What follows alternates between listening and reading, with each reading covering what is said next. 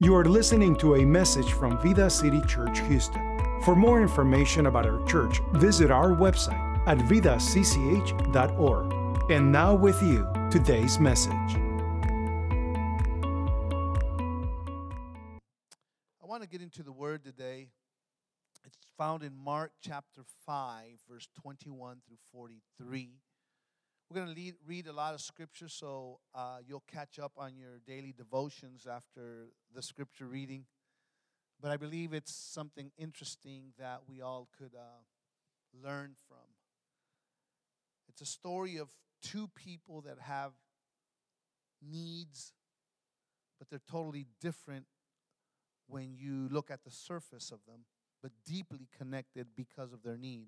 Here we go. Mark chapter 5, verse 21 through 43. If you have your iPhone, iPad, your Bible, uh, if not, it's on the screen. Jesus got into the boat again, and he went back to the other side of the lake, where a large crowd gathered around him on the shore. When a leader of a local synagogue, whose name is Jairus, arrived, when he saw Jesus, he fell at his feet pleading fervently with him. My little daughter is dying, he said. Please come and lay your hands on her, heal her so she can live. Jesus went with him, and all the people followed, crowding around him. A woman in the crowd had suffered for 12 years with constant bleeding. She had suffered a great deal from many doctors and over the years, she had spent everything she had to pay them, but she had gotten no better. In fact, she had gotten worse. She had heard about Jesus, so she came up behind him through the crowd and touched his robe. For she thought to herself, if I can just touch his robe, I'll, I'll be healed. Immediately, the bleeding stopped, and she could feel in her body that she had been healed from of a terrible condition. Jesus realized that once that healing power had gone out from him. So he turned around in the crowd and asked, "Who touched my robe?" His disciples said to him, "Look, at all this crowd pressing around you, and you ask, "Who touched me?" But he kept on looking around to see who had done it. Then the frightened woman, trembling at the realization of what had happened to her, came and fell to her knees in front of him and told him what she had done. And he said to her, Daughter, your faith has made you well. Go in peace. Your suffering is over. While she was still speaking to while he was still speaking to her, a messengers or messengers arrived from the home of Jairus, the leader of the synagogue. They told him, Your daughter is dead. There's no use troubling the teacher now. But Jesus overheard them and said to Jairus, Don't be afraid, just have faith. Turn to somebody and say, Don't be afraid, just, just have faith. Then Jesus stopped the crowd and wouldn't let anyone go with him except Peter, James, and John, the brother of James. When they came to the home of the synagogue leader, Jesus saw how much commotion and weeping and wailing. He went inside and asked, Why all this commotion and weeping? The child isn't dead, she's only asleep. The crowd laughed at him, but he made them all leave, and he took girl's father and mother and his three disciples into the room where the girl was laying. Holding her hand, he said to her, Talitha koum, which means, little girl, get up. And the girl, who was 12 years old, how old was she? Immediately stood up and walked around, and they were overwhelmed and totally amazed. Jesus gave them strict orders not to tell anyone what had happened. And then he told them to give her something to eat. I, I think there are many titles that we could give this sermon today. Um, I think one of them could be get up. Get up. I think another one could be the unexpected miracle. But I would like to use as a theme for today sometimes you just have to make them all leave. Sometimes you just have to make them all leave. See, the verses 39 through 41 call out my attention because it says that when he went inside and asked why all this commotion and weeping, the child isn't dead, she is only asleep. Verse 40 says, The crowd laughed at him. You, you know what, what I'm talking about. You, you know, uh, people that are nothing but doubters, people that are nothing but haters, people that are unbelievers, and people that are faithless that you have in your circle of influence, that you have in your room.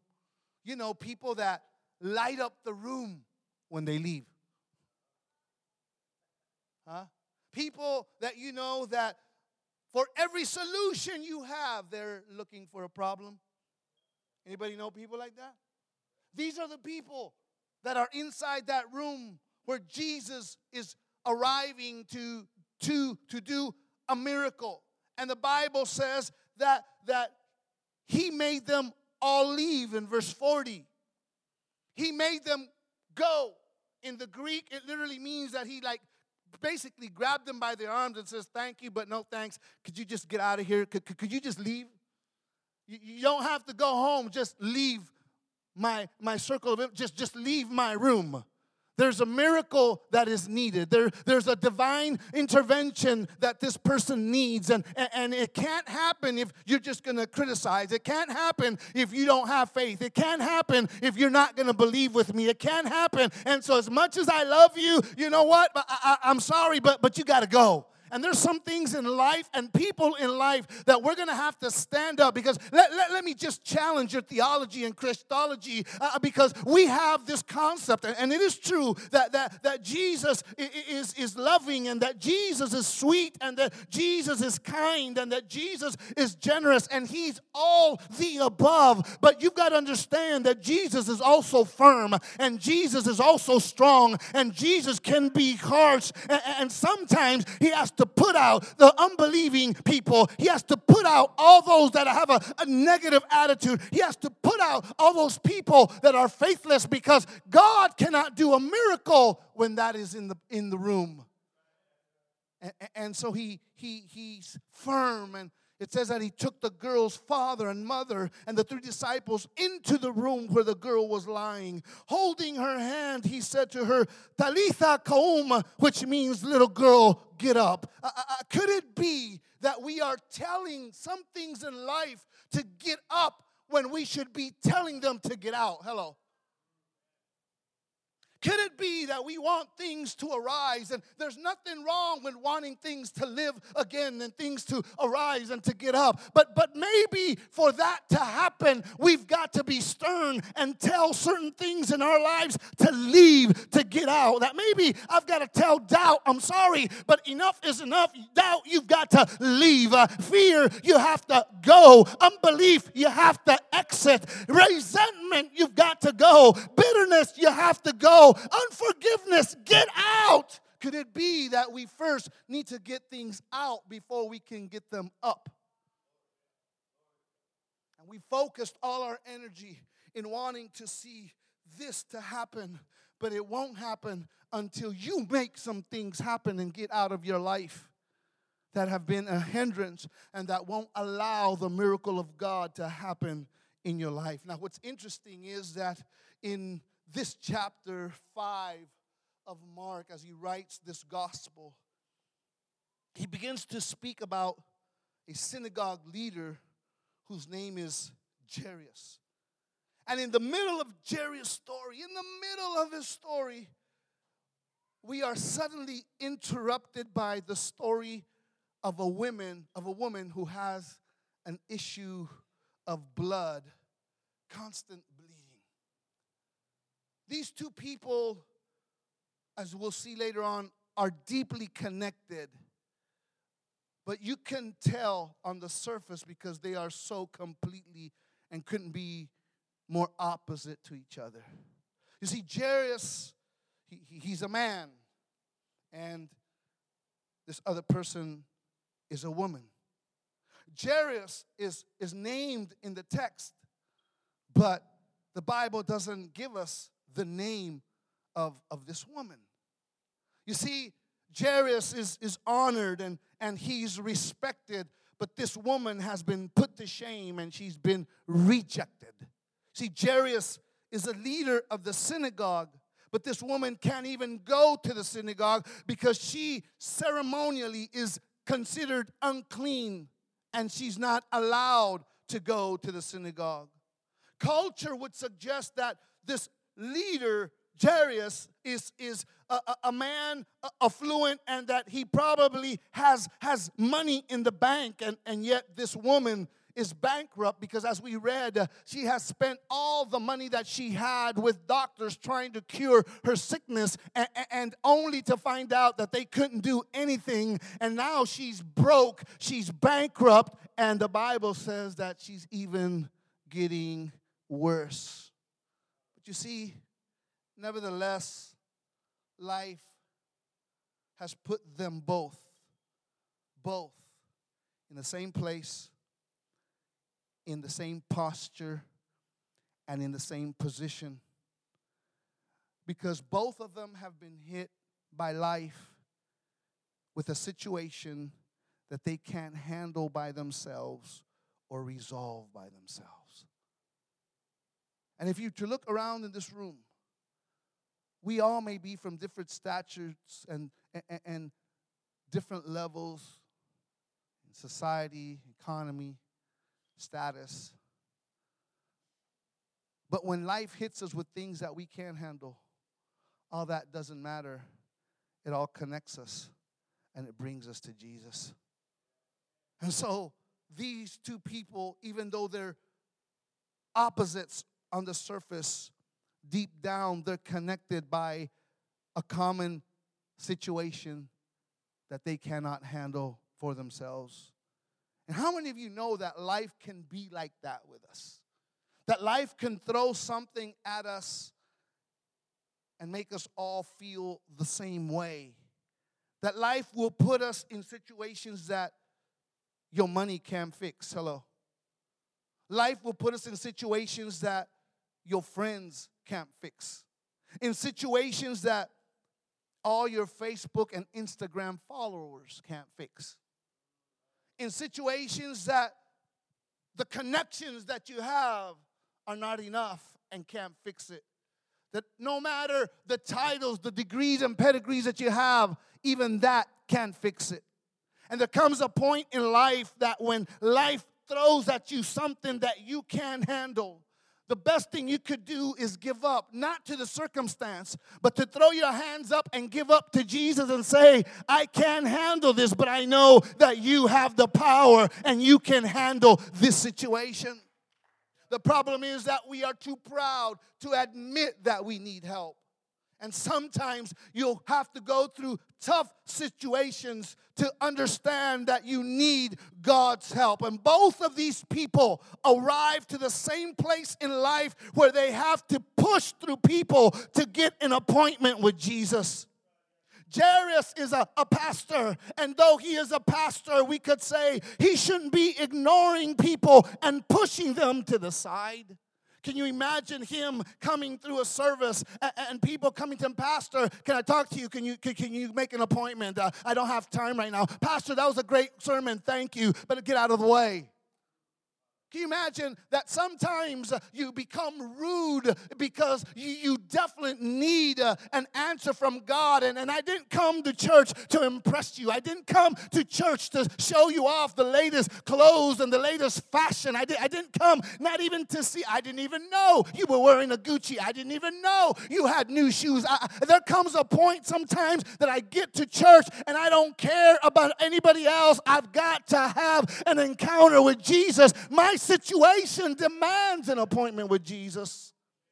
You see, and finds himself in that same predicament that, that I got, I've got to push my way through. There was a crowd, the Bible says, and he's pushing his way through because he has his little daughter that is dying. But on the other spectrum as well, you find a woman who is dying, literally, literally dying, and, and her life is literally flowing out of her with this hemorrhage of, of bleeding. And she herself is trying to get through the crowd because she's considered unclean because of her sickness. But at this point, I don't care because I have to find Jesus. I need an encounter, I need a miracle. And the situation that I'm in, only God can turn this thing around. I don't know if you've ever found yourself in, in that place where both are pushing, and they are pushing because they are desperate.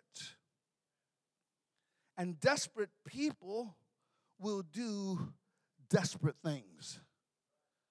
How desperate are you for God's intervention? How desperate are you for God to do a miracle in your life and to turn maybe a situation around? Desperate people will do desperate things. And when you're desperate, you, you don't care who's sitting next to you. When you're desperate, you don't care who's behind you. When you're desperate, you don't care who's in front of you. When you're desperate, all you know is that I've got to get God's attention. You could read, and we don't have time today, throughout the New Testament, people that were desperate and did desperate things and didn't care what the people said or what the people did. They had a desperation. They needed God to do something and they didn't care. It was like Jimmy crack corn and I don't care if this offends you. When you are desperate for God, you don't need somebody to tell you to raise your hands. When you're desperate for God, you don't need somebody to tell you, could you please say amen? When you're desperate for God and you need a miracle, you don't need somebody to tell you, can you give God 30 seconds of praise? When you're desperate, you don't care if you sing in tune or out of tune. You're just trying to get God's attention because your need demands an appointment with God. When, when you're desperate, no one has to invite you to church. Uh, when you're desperate, you'll get here before the gates are even open. When you're desperate, you'll get here before the pastor. When you're desperate, you'll get here before the musicians arrive. When you're desperate, you get here because you need something from God. You need God to intervene because there's something that you need for God to do in your life. You're desperate. I wonder if you've ever gotten to that point of desperation for God. And these two people find themselves no longer looking at their status on the surface. All they know is that I have to have an encounter with God, and I'm desperate because of my need. One is dying, bleeding to death, and the other one has this 12 year old little girl that's on the edge of death and I'll do whatever I have to do because I'm desperate. And they both find themselves in that desperate position and place. And there's something about desperation that God uses to fulfill His purpose and to take you to His, his destiny. There's something about desperation that touches God. let me put it to you this way desperation seems to be the door through which your miracle enters through. Desperation seems to be that open door where your miracle will walk through. When was the last time that situation got you desperate for intervention from God? And it was this type of desperation that brought Jairus to the feet of Jesus and brought this woman to the feet of Jesus. And on the surface, they had nothing in common, but the need that they had connected them and brought them both to the same place, to the feet of Jesus. Like I said, it's interesting that all of us here may have different needs, but it brings us to the same place. That God, can you intervene? And God, I, I need you. You see, the story tells us that that Jairus got there first. And he is desperate for his little 12 year old girl who is dying to receive a miracle. The Bible says in Mark 5 23 that when Jairus gets to, to where Jesus is, it says, pleading fervently with him. My little daughter is dying, he said. Please come and lay your hands on her, heal her so she can live. Desperation will make you forget your status or make you forget your posture and your sophisticated self. The desperation will make you forget that you got Mary Kay on or Mac makeup on. Mary desperation will make you forget who you are and what position you hold because you need God. And the Bible says that He's fervently begging, pleading with Jesus, Would you come? Lay hands on my daughter because she's dying.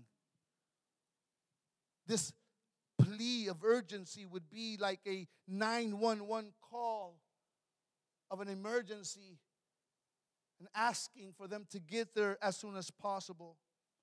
Now, this woman with the issue of blood is in the same state of desperation. You see, her situation as well is chronic, is chronic and it's critical. Uh, uh, she's been suffering for a long time, and, and her life is literally draining out of her through this issue of blood. And I like the way Mark in his gospel wants us to see some connections between these two people. Because the little girl that's about to die is 12 years old. And the woman that is dying has been suffering and now dying for 12 years.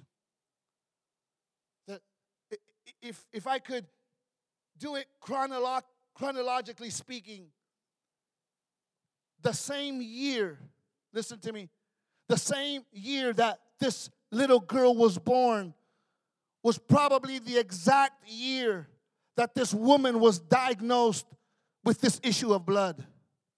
If if if this were would be a movie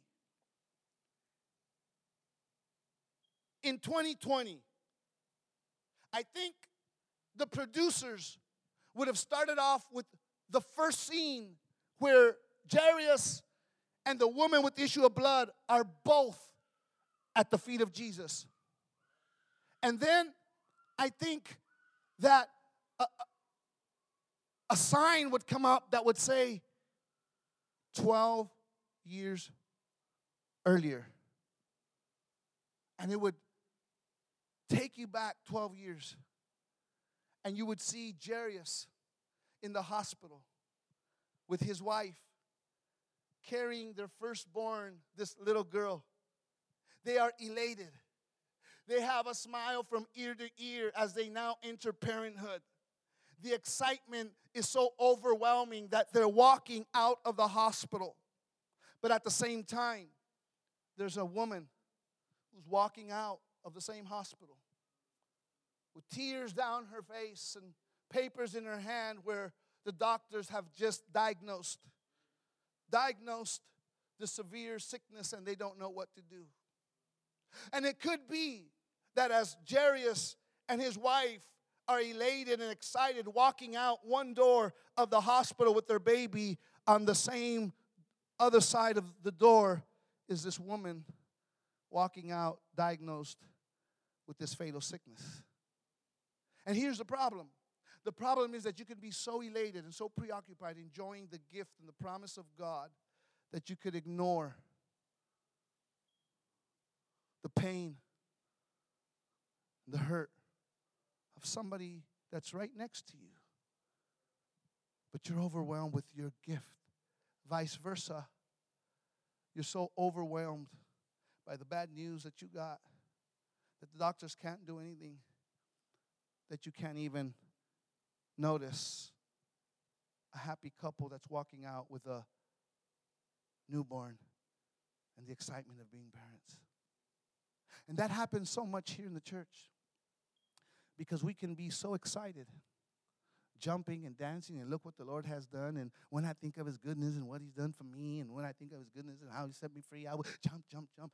That we're so excited about what God has done that we ignore that next to us, behind us, or in front of us, there's somebody that can't jump like we jump, praise like we praise, and, and shout like we shout because they're going through issues in life, but we have been so ignorant and we're not conscious of that.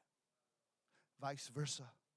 We can be so overwhelmed with our pain and our hurt, even here in church, that the preacher could be preaching and the worship could be playing and people around you could be praising God, but you're not conscious that God is in this place because you're so overwhelmed by the pain and the hurt that you're going through without knowing that we're both in the same place and that we both could use each other.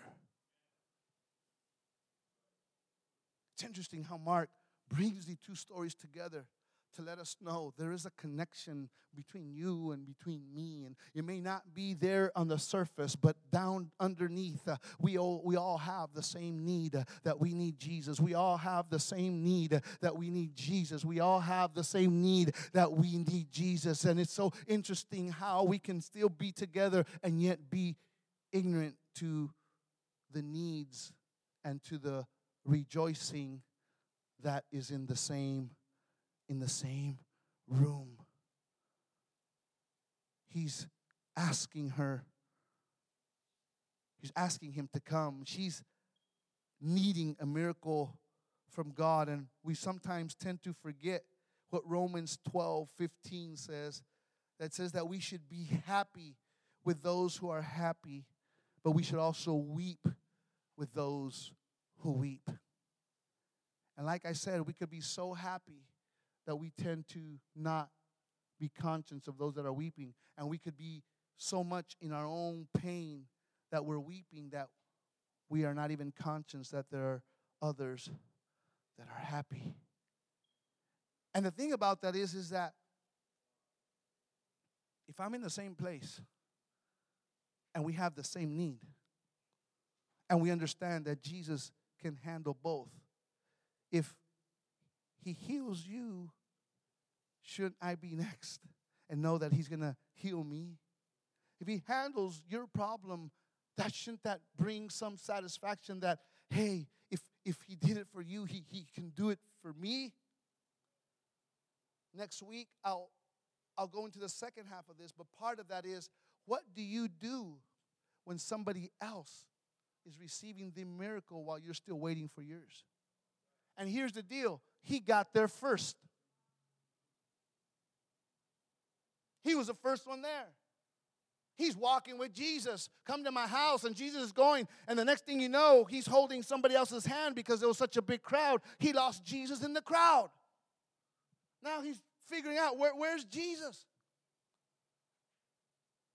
She understands that the only one that could heal her is Jesus, and he understands that the only one that can heal his daughter is Jesus. It's the same person.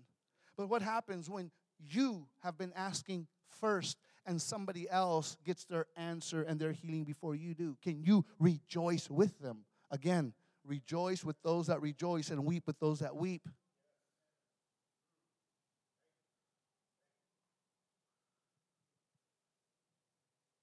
And we need to be thankful for, for Jesus because both people didn't see each other at the hospital maybe walking out at the same time through two different doors in the same entrance. But the fact is that though they didn't see each other in the hospital, now they're forced to see each other at the hem of Jesus' garment at the feet of Jesus. And life will do that to us sometimes. That doesn't matter the status that we are, that if we don't acknowledge ourselves up here, fine, but there will come a point where God will have to connect us again and we'll have to see each other and understand that I've got to weep when you weep and I've got to rejoice when you rejoice because that's reciprocal. That when I'm weeping, you'll weep with me, and when I'm rejoicing, you'll learn to rejoice with me. God is the one that makes and is there for both the happy and the painful. And so they're both there because of Jesus. Now, some numbers are significant in the Bible, and Mark wants us to understand some of these important numbers because, again, this little girl's 12 years old, and she's been suffering for 12 years. Numbers are significant in the Bible. Three, the number of Trinity.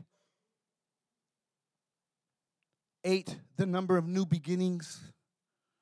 Twelve is government and authority. And in the Old Testament, God begins to establish his covenant with his people, and he starts with Abraham. He continues, continues it with, with Isaac. And then he culminates it with Jacob. Because in Jacob, Jacob doesn't only have one, doesn't have six, doesn't have 10, but he has how many? 12 sons. And it's of those 12 sons that God decides to establish the nation of Israel and the 12 tribes of Israel. It's the number 12 where God establishes not only his covenant and chooses his nation with 12 tribes, but it also is a representation of God's power and it's also of God's authority. The number 12 you fast forward to the New Testament, well, even in the Old Testament, the high priest who would come behind the Holy of Holies once a year to pray for the sins of the people, he would dress himself up, and part of his garment was the ephod, and the ephod had 12 stones that represented the 12 tribes of Israel. You fast forward to the New Testament, and this high priest is only 12 years old named Jesus, and he's in the temple, and they are amazed at the wisdom of Jesus at the age of 12 that he's there talking with the doctors of the law and the scribes, and they are, they are just amazed at his wisdom. And then later on, this 12 year old boy named Jesus grows up, and he's 30 years old, and now he's having to choose his, his posse. He has to choose uh, uh, uh, uh his, his followers, and he has to choose uh, people that are going to be with him. If I was, if, if I was a, Jesus, I would have stopped at 11, but everybody needs a hater once and then. So he said, okay, give me Judas, let's get 12. And so he gets his 12 there to, to, to establish that number of authority and that number of significance to God, that there is a, a covenant there. And so he establishes the number 12 connecting also 12 years old and 12 years of, of sickness. But let, let me close with this because uh, I, I will continue it next week. But one of the things that you have to understand is that faith is not enough. We all have to have faith. And if you're going to see a miracle to come take place in your life, listen, you have to have more than just faith. You have to you have to be conscious that God has an authority that can determine how much you'll receive from God. You can have faith but not un- uh, recognize his power and his authority. Everyone has a certain measure of faith. He even told this woman, Hey, your faith has healed you. Your faith has healed you. But it wasn't just her faith, is that she had faith in someone and recognized that that someone, Jesus, had the power to intervene and had the power to touch and change the condition of her life. And sometimes we have faith, but we don't acknowledge that God has the power to intervene and the authority to change the circumstance in my life. The guys were on the boat with Jesus in one occasion. And when Jesus is walking on the water, Peter says, Would you come? If it's you, let me go to you. And he starts walking, starts sinking. And then Jesus tells him, Men of little faith. What good is your faith if you don't believe that I have the power to come and make a difference in your situation? In another occasion, they're on the boat, all of them. Jesus is with them. But Jesus is sleeping. And they get in a panic attack as the waters are hitting the boat. You could say they have faith. But all of a sudden, their faith is invaded by doubt because they go down. It doesn't matter if Jesus was there. They didn't recognize his authority, they didn't recognize his power. Because if they did, they would have said, He's sleeping, he's cool, we're okay. But because they didn't recognize to a certain degree the authority and the power, they didn't go to tell Jesus, Jesus, oh, would you just take care of the storm? They're there, hey, do you not care that we can die here? And Jesus gets up, says, bonanza to the storm. And then they said, like, here it is. Who, who is this guy? Who, who is this guy that, that, that even the storms obey him? You wouldn't be asking that question if you trusted God and understood and believed that He had the authority. Why would you ask that question? Who, who is this guy? Wait a minute, you've been walking with him. You left your fish, you left your boats, you left your businesses, you left your tax office to go and follow this guy, and then you come to the point of saying, Who is this guy? Well, what did you follow? Who? Hello? Could it be that we're just like them? That we're here and we follow Jesus, but but we really don't know who he is? Oh, I know I've got faith. That's why I go. Is it really true? Do, do we come here just just be, for our conscience? Do we come, or do we really come with expectation, knowing God has the power to do something? And, and I've got to do. There, there, are three things that I, that I want you, as we come to a close, that I want you to think about today. Number one is what what what uh, what things do I have to ask God to get out of my life that are hindering the breakthrough that I need? What things in my life do I have to say instead of arise to say, get out, leave? The second thing is that how desperate am I for God? What things would I have to change? And what things am I willing to do? And I don't care. The thing is, I know that this will get God's attention in my life. How desperate are you for Him? That the desperate that God sees, the des- desperation that God sees in your life will create that door for your miracle to walk through. And the third thing is Lord, make me conscious. Make me conscious. Because we could be in the same room, but I'm not aware of my brother or my sister's need. Uh, I'm not aware of my brother or sister's promise, and blessing. Because I'm so caught up in my blessing that I can't even be aware of my brother's needs and hurts and pains. And I'm so caught up in my pain that I can't even rejoice with my brother's miracle. And yet we're both in the same place at the same Jesus that did it for him will will, will do it do it for me. So much easier said than done, like I said, because what do you do when your friend gets there after you, gets his miracle, and yours seems like it's not going to happen? Because we're so used for God to do things the same way, and he doesn't.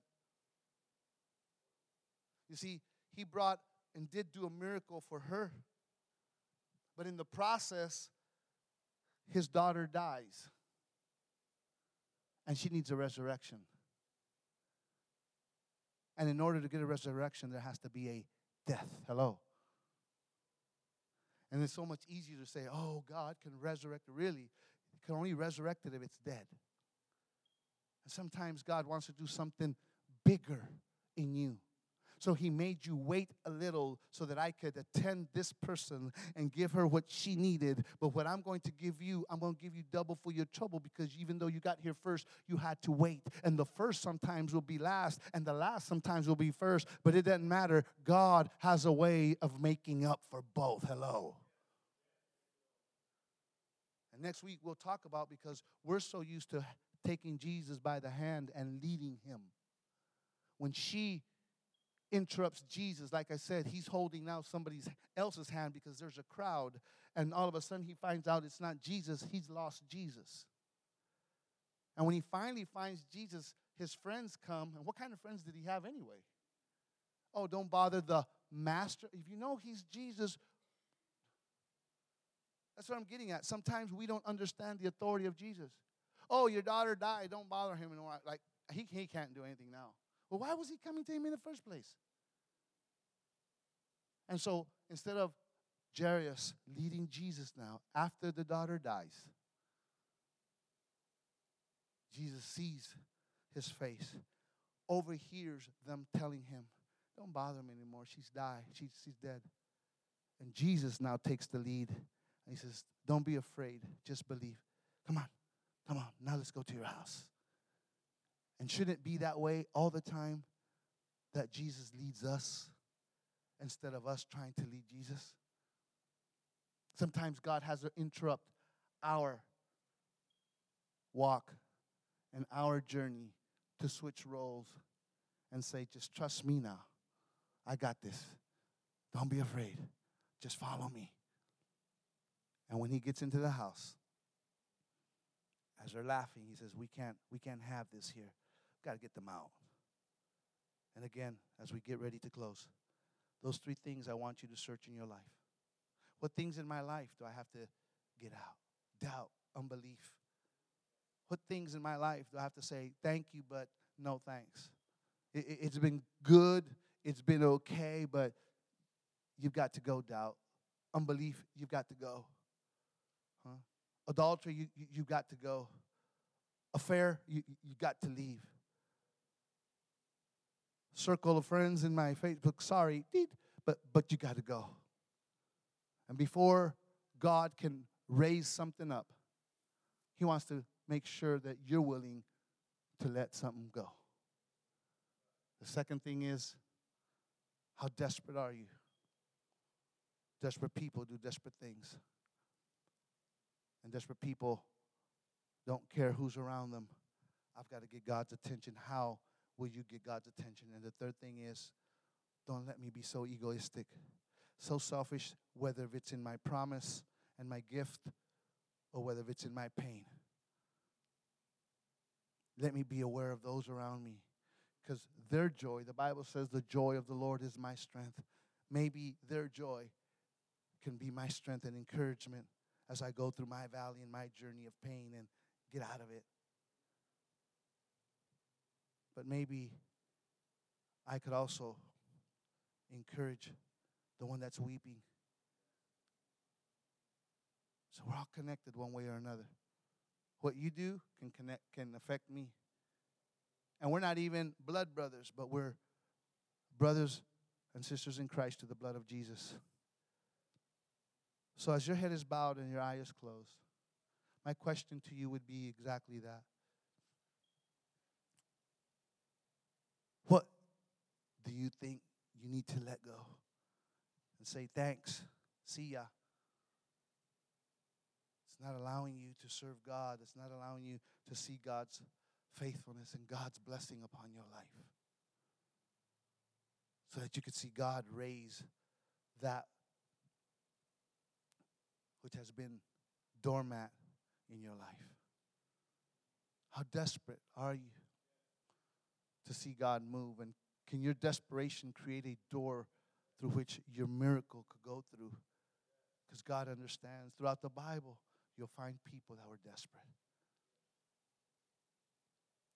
Can you push through the crowd to make that appointment with Jesus? And can you not allow your blessing or your pain to make you blind and unaware of those that are around you?